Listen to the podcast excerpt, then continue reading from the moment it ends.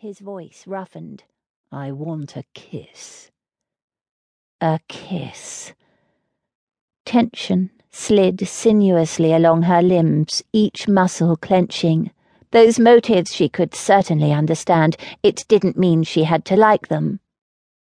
Wariness spread through her as he lifted his hand and slowly, carefully brushed the back of his fingers against her lips.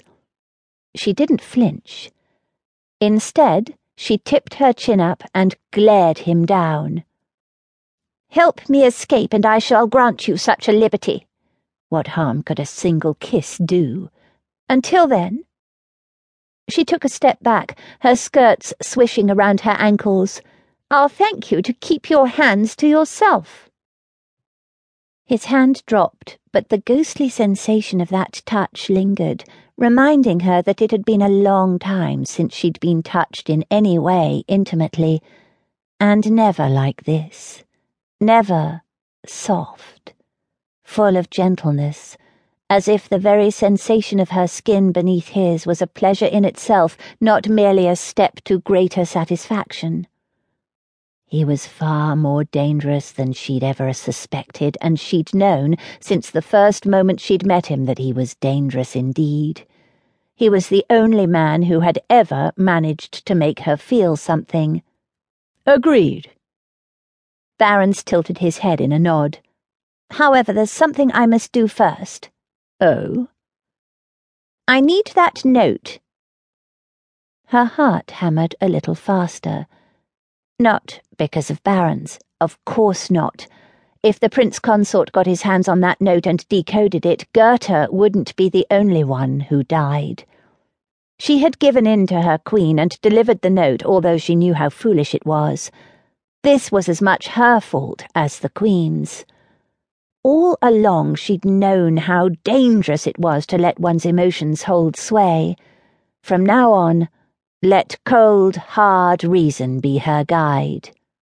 A suicide mission, Barrons said flatly. The nail in my coffin if I don't get it back? For a moment she thought he'd refuse.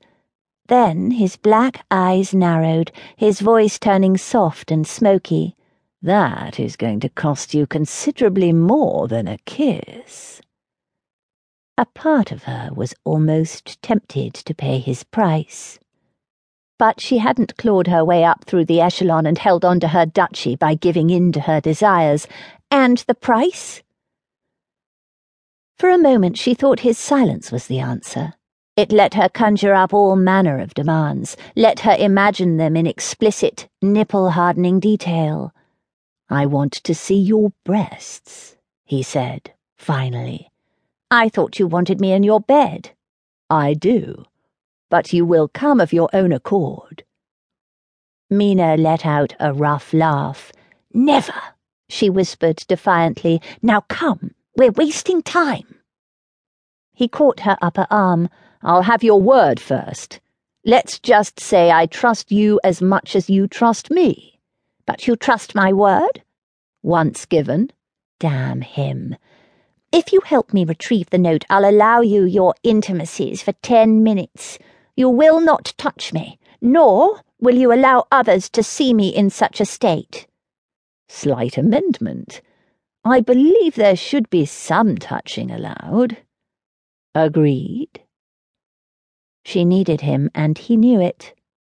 Though a part of her was tempted to slap the smile off his face. Agreed, she replied through clenched teeth. Mina played a most excellent damsel in distress. Sobbing into her hands, she ran through the gardens, crashing directly into a hard chest. Hands came up to steady her. What have we here? She looked up into the face of a falcon. There was no mistaking the hard edge in his eyes or the complete lack of empathy there. Please, sir, she stammered. It's so awful. I saw a man die. Did you know? His voice roughened, excitement gleaming in his eyes. That's a pity. Barrons hit him from behind. A slim stiletto to the base of his neck, directly severing a pair of vertebrae. The falcon went down with a strang.